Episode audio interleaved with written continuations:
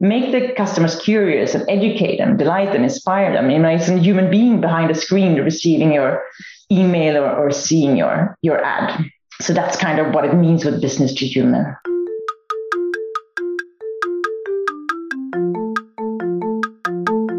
This week, we are brought to you by Attest. Attest is a consumer research platform that enables brands to make customer understanding a competitive advantage with continuous insights. By combining unparalleled speed and data quality with on demand research guidance, the platform makes it simple and fast to uncover opportunities with consumer data and grow without guesswork.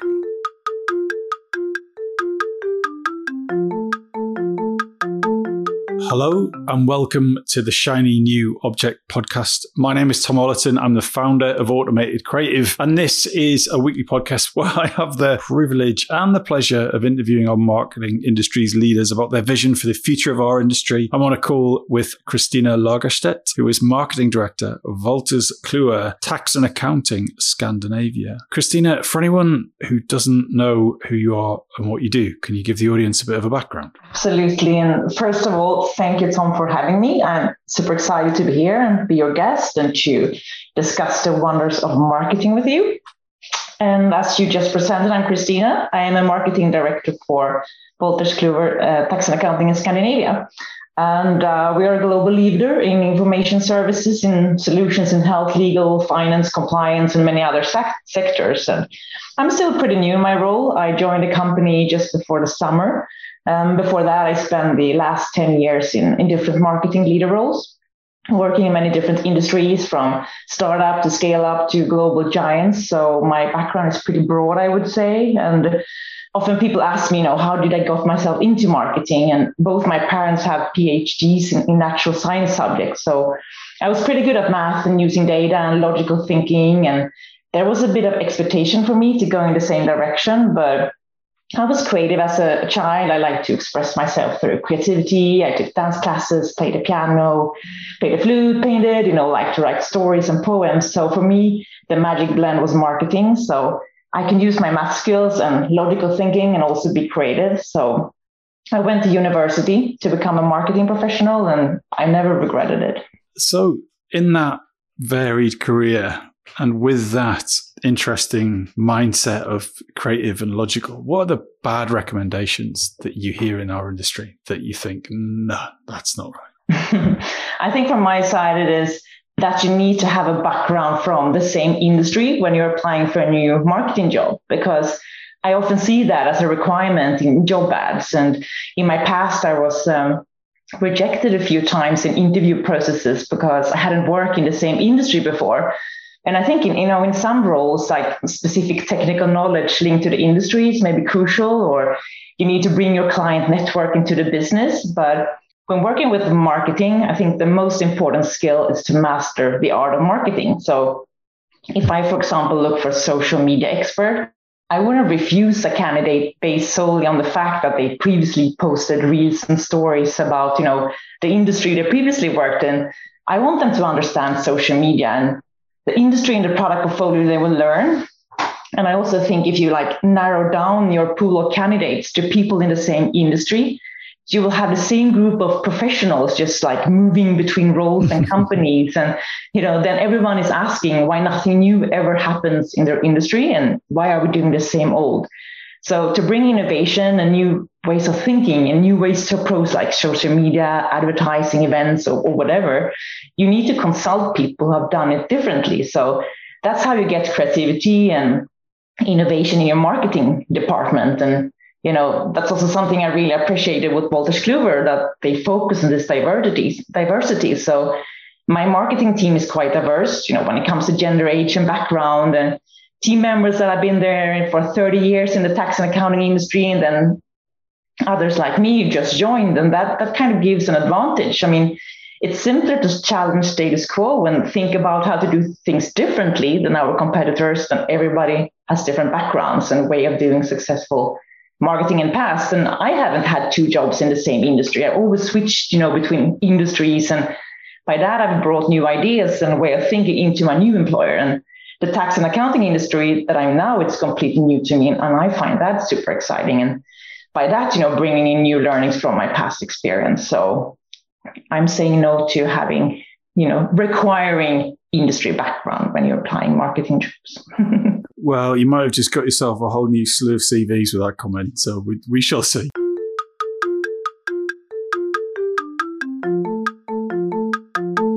So um, that's an excellent hiring and team building bit of advice, but I'd like to get to some marketing advice specifically now. What is your top marketing tip that you find yourself sharing most often? I would say that we are not the customer. That's something I've heard. So, I mean, don't assume that your customers will behave like you or like the same things like you do, because I think, let's face it, I think many marketers are kind of at risk of making this mistake. And I'm certainly guilty of it from time to time. You know, things like, oh, we shouldn't go on TikTok because none of my friends use TikTok. Or of course everybody has Apple Pay because Apple Pay because that's, you know, how me and my colleagues pay for our daily Starbucks coffee. So it's easy to to kind of you know assume it is like you, people are using the product like you do or acting like you do so of course marketing is like somewhat based on on gut feeling where your gut takes decision based on previous experience, what you know about the target group, reports you read, and so on. But I don't think you should never expect your customers to behave like you and your friends or like a group of marketing experts do. So really use data, ask your customers, observe, understand that they have different needs and behaviors and preferences like you. So, you know, using segmentation, customer journeys, data, insights, and just ask the target group. And I mean, for sure, this is a known and use based practice, but I think we all need to remind ourselves of it from time to time because it's easy to, to use ourselves as like the reference group. So, moving on now to your shiny new object, which we've never had before, I don't think, but it is business to human. What does that mean? Explain it to me and the audience. I'm keen to find out more. Yes, of course. Well, we often talk about like business to consumers and business to business and how marketing difference between those two. But I think we should just stop separating the two of them and start talking more, more about business to human or B2H. So instead of focusing if we are selling to a consumer or a business, we are targeting a human being.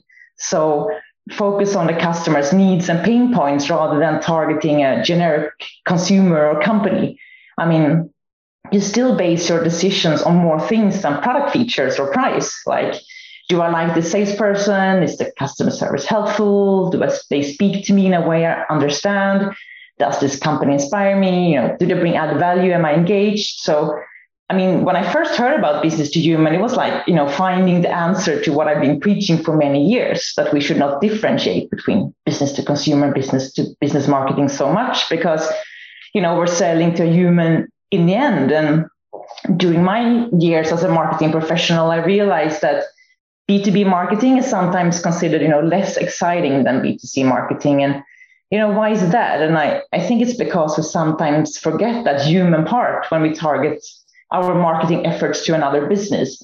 You know, marketing becomes facts and figures and features, but the thing is, so many decisions are emotional, also in B2B. And you know, how can they connect with your brand if they don't feel anything? So B2B customers also want engaging content to be part of their buying journey. And it doesn't have to be, you know, mean it has to be funny or extremely expensive, but make the customers curious and educate them, delight them, inspire them. You know, it's a human being behind a screen receiving your email or, or seeing your, your ad. So that's kind of what it means with business to human.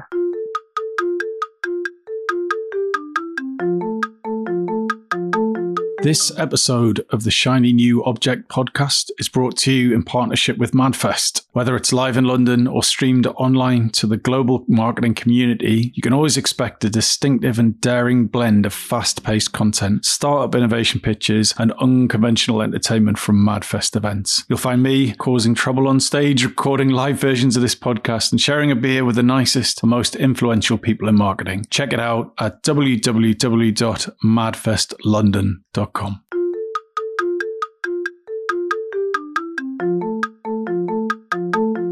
So, who is your business to human hero? Who do you look up to in the industry? Who do you think is getting this right? Oh, that's a good question. Hmm. I think if I look into completely other industry, I think Oatly is a classic, I guess. they really speak to people in you know in a human way. They don't talk so much about their brand or about the product or about features.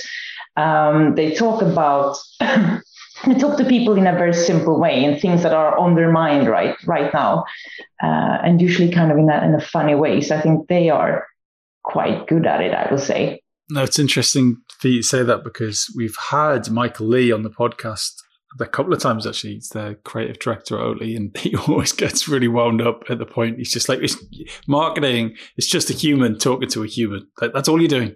So that, that copy that you write on your poster or on your social post or email or your website, you're just a human talking to another human, but yet we put an industry in the way. so maybe it's already doing the, the business to human or the human to human as it's called. he, he, would be very pleased to hear you say that. Potentially even more difficult question. Who do you think does business to human well in what would be considered the B2B space? Hmm.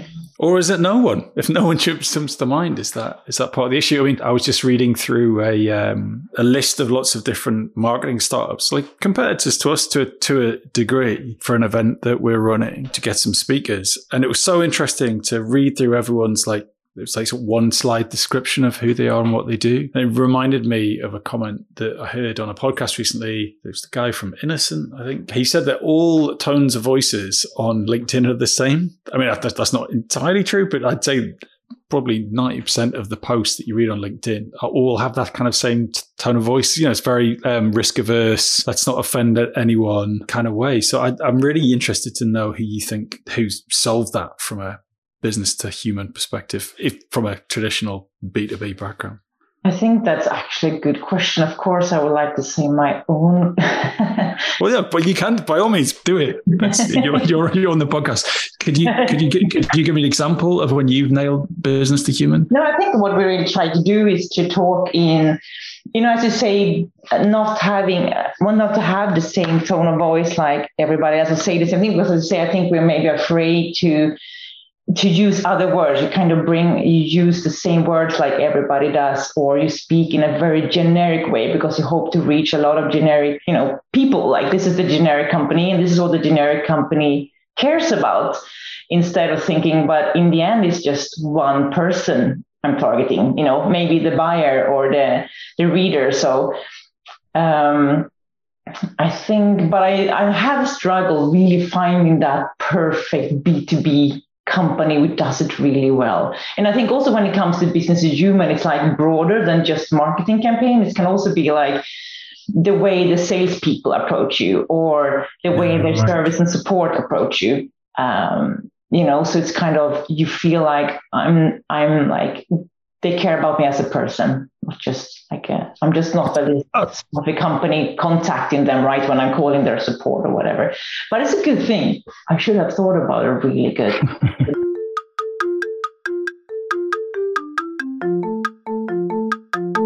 One example um, of a brand I, I, think does it quite well is Mailchimp. They sponsored the Serial podcast many years ago, and I don't know if you've ever listened to the Serial podcast, but the the guy who was sort of wrongly, apparently wrongly convicted, is has been released from jail, and so they they followed up with this podcast like seven, eight, maybe yeah, eight years later probably, and so there hadn't been a podcast since then, and it, it played this Mailchimp advert. Support for Serial comes from Mailchimp. From Mailchimp. Mail.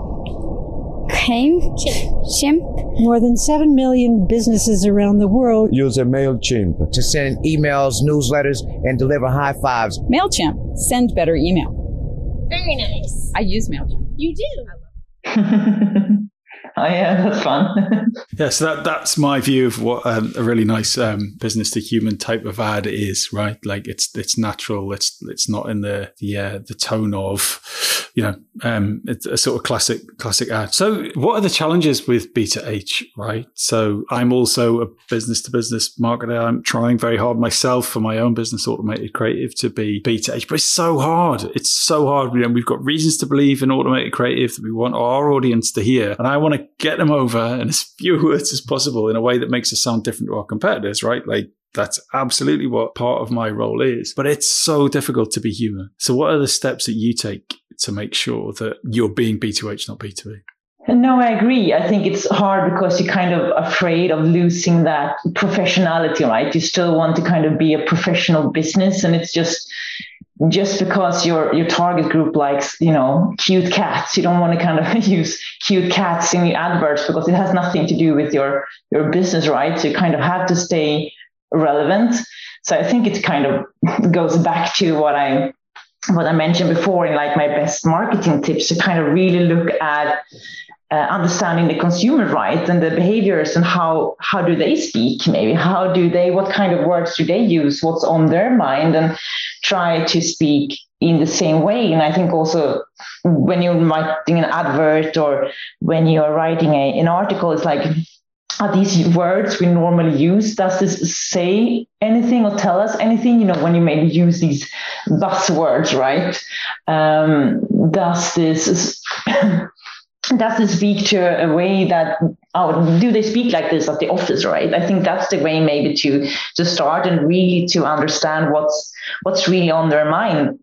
You know what really uh, interview maybe customers doing the, the segmentation and, and and truly understanding. I think that's the way but uh, otherwise but i think the simple like well the first thing is i think is copy using copy. That's so strong uh, strong um, tool um, to master business to human, I think.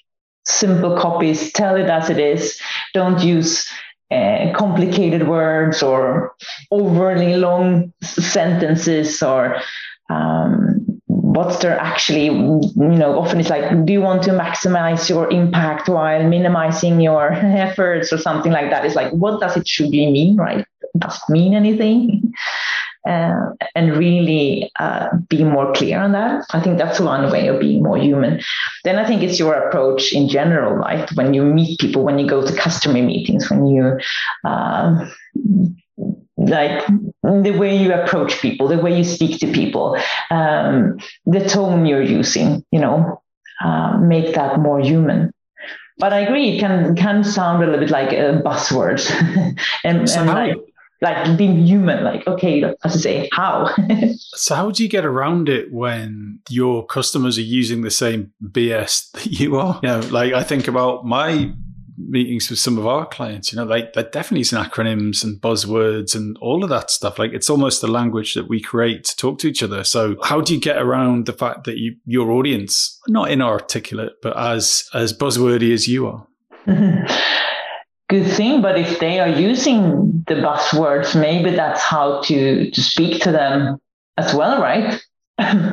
If they are using the same buzzwords in a meeting or talking in the same way i guess you just have to, to, to speak in the same manner. But then I almost are going into a, like a revolution, like revolutionizing how to speak in the whole industry. Um, but I think quite often we speak in one way and our customers in in a complete another way. Uh, I think that's a risk, you know. Um, that's why maybe you, as you say, you see all these generic uh, posts on, on LinkedIn, but neither are really a, a thumb stopper for you because it doesn't speak to you in a way. So, unfortunately, we are at time now. So, if someone wanted to reach out to you and talk to you about business to human, where would you like them to do it and what makes the perfect outreach message to you? I would say probably on LinkedIn. So, my name is not that common, so I don't, I don't think it would be too hard to find. And um, I think be just genuine you know be curious be, be personal. I think that's usually what caps my catches my interest at least. And well you know it's all about being human right? Yeah. what a lovely way to leave it. Kristina thank you so much for your time. Thank you.